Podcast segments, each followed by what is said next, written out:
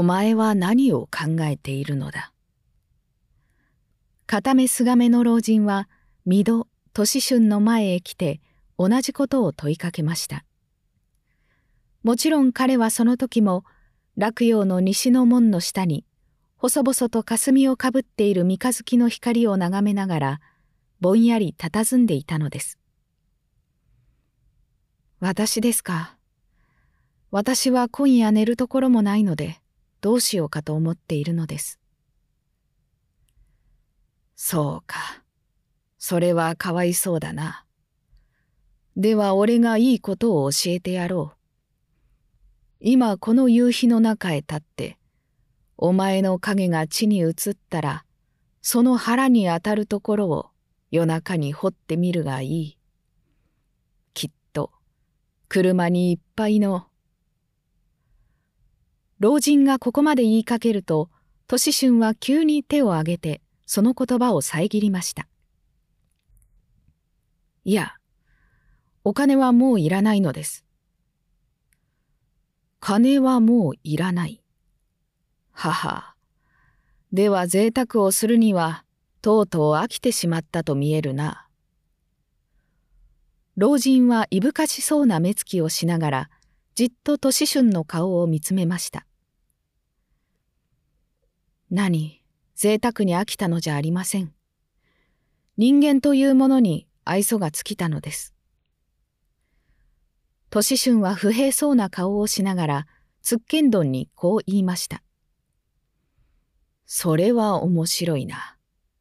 どうしてまた人間に愛想が尽きたのだ？人間は皆白状です。私が大金持ちになった時には、世辞も追奨もしますけれど、一旦貧乏になってごらんなさい。優しい顔さえもしてみせはしません。そんなことを考えると、たとえもう一度大金持ちになったところが何にもならないような気がするのです。老人は年春の言葉を聞くと急にニヤニヤ笑い出しました。そうか。いや、お前は若い者に似合わず、関心に物のわかる男だ。ではこれからは貧乏をしても安らかに暮らしてゆくつもりか。年春はちょいとためらいました。が、すぐに思い切った目を上げると、訴えるように老人の顔を見ながら、それも今の私にはできません。ですから、私はあなたの弟子になって戦術の修行をしたいと思うのです。いえ、隠してはいけません。あなたは道徳の高い仙人でしょう。仙人でなければ、一夜のうちに私を天下第一の大金持ちにすることはできないはずです。どうか、私の先生になって不思議な戦術を教えてください。老人は眉を潜めたまま、しばらくは黙って何事か考えているようでしたが、やがてまたにっこり笑いながら、いかにも俺はガビ山に住んでいる鉄管師という仙人だ。はじめお前の顔を見たとき、どこか物分かりが良さそうだったから、二度まで大金持ちにしてやったのだが、それほど仙人になりたければ、俺の弟子に取り立ててやろう。と快く願いを入れてくれました。年春は喜んだの喜ばないのではありません。老人の言葉がまだ終わらないうちに彼は大地に額をつけて何度も鉄管師にお辞儀をしました。いや、そうお礼などは言ってもらうまい。いくら俺の弟子にしたところが立派な仙人になれるかなれないかはお前次第で決まることだからな。が、ともかくもまず、俺と一緒にガビ山の奥へ来てみるがいい。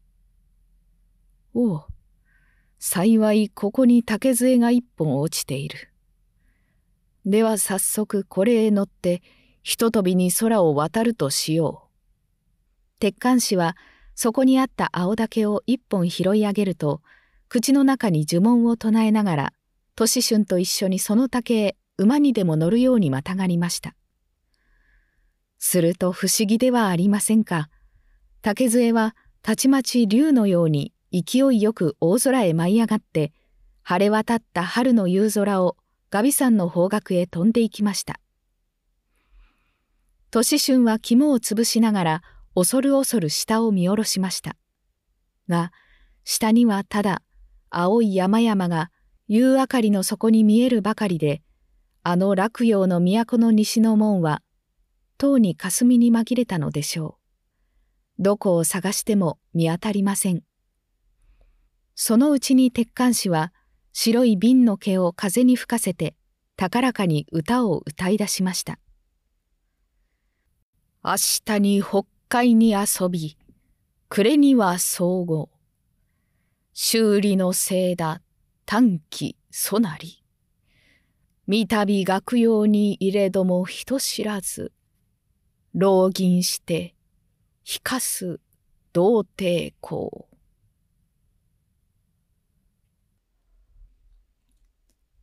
四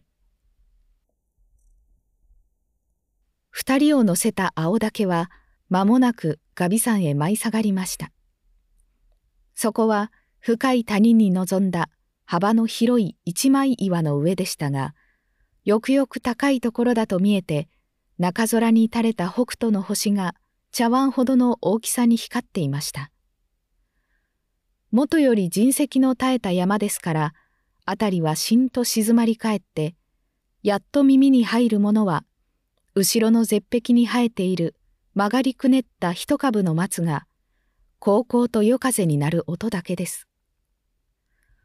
二人がこの岩の上に来ると、鉄管師は年春を絶壁の下に座らせて、俺はこれから天井へ行って西王母にお目にかかってくるから、お前はその間ここに座って俺の帰るのを待っているがいい。多分俺がいなくなるといろいろな魔性が現れて、お前をたぶらかそうとするだろうが、たとえどんなことが起ころうとも、決して声を出すのではないぞ。もし一言でも口を聞いたら、お前は到底仙人にはなれないものだと覚悟をしろ。いいか。天地が避けても黙っているのだぞ。と言いました。大丈夫です。決して声などは出しません。命がなくなっても黙っています。そうか。それを聞いて俺も安心した。では、俺は行ってくるから。老人は年春に別れを告げると、またあの竹杖にまたがって、やめにも削ったような山々の空へ一文字に消えてしまいました。年春はたった一人岩の上に座ったまま静かに星を眺めていました。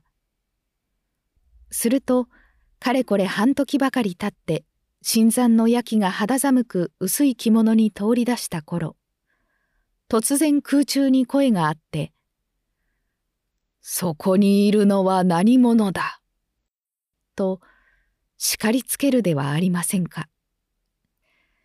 しかし年春は仙人の教え通り何とも返事をしずにいました。ところがまたしばらくするとやはり同じ声が響いて、返事をしないと、立ちどころに命はないものと覚悟しろ。と、いかめしく脅しつけるのです。年春はもちろん黙っていました。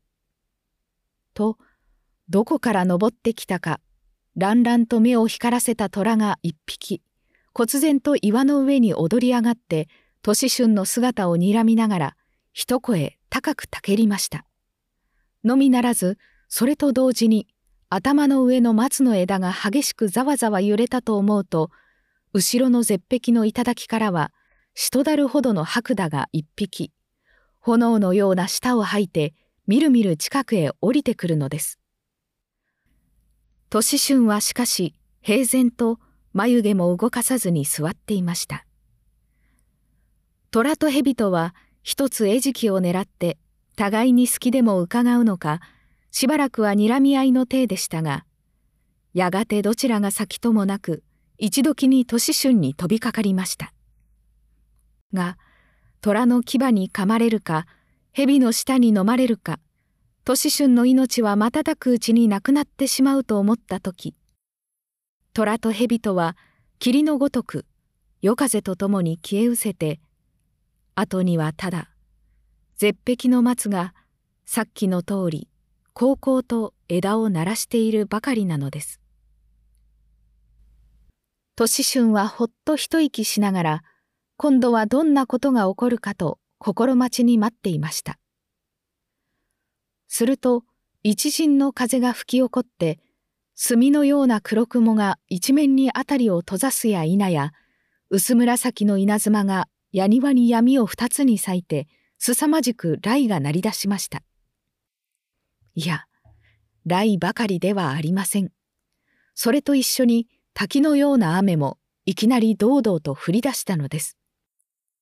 年春はこの天辺の中に恐れげもなく座っていました。風の音、雨のしぶき、それから絶え間ない稲妻の光。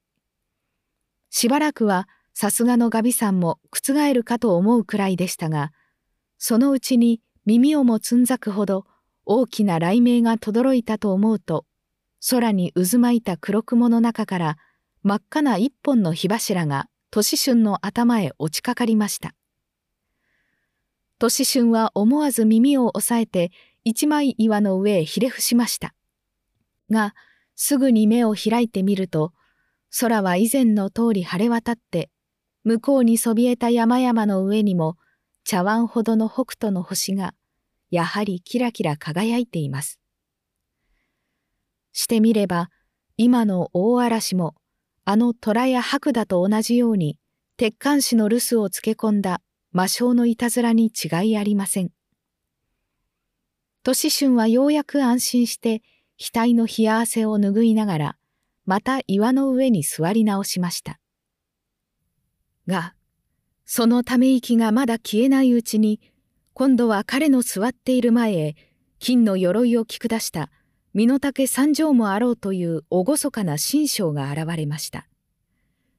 新章は手に三つ股の矛を持っていましたが、いきなりその矛の切っ先を年春の胸元へ向けながら目を怒らせて叱りつけるのを聞けば、こら、その方は一体何者だ？このガビ山という山は、天地開闢の昔から俺が住まいをしているところだぞ。それもはばからずたった一人ここへ足を踏み入れるとはよもやただの人間ではあるまい。さあ命が惜しかったら一刻も早く返答しろ。というのです。しかし年春は老人の言葉通り黙念と口をつぐんでいました。返事をしないか。しないな。よし。しなければしないで勝手にしろ。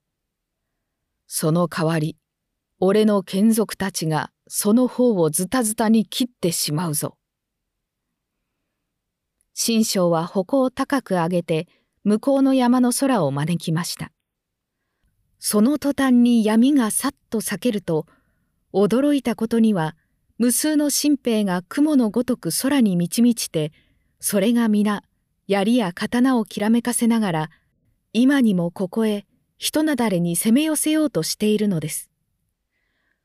この景色を見た年春は思わず「あっ!」と叫びそうにしましたがすぐにまた鉄管師の言葉を思い出して一生懸命に黙っていました。新章は彼が恐れないのを見ると怒ったの怒らないのではありません。この強情者め、どうしても返事をしなければ、約束通り命は取ってやるぞ。新章はこうわめくが早いか、三股の矛をひらめかせて、一月に年春を突き殺しました。そうしてガビさんもどよむほど、カラカラと高く笑いながら、どこともなく消えてしまいました。もちろんこの時はもう無数の新兵も吹き渡る夜風の音と一緒に夢のように消え失せた後だったのです。北斗の星はまた寒そうに一枚岩の上を照らし始めました。絶壁の松も前に変わらず高々と枝を鳴らせています。が、年春はとうに息が絶えて、仰向けにそこへ倒れていました。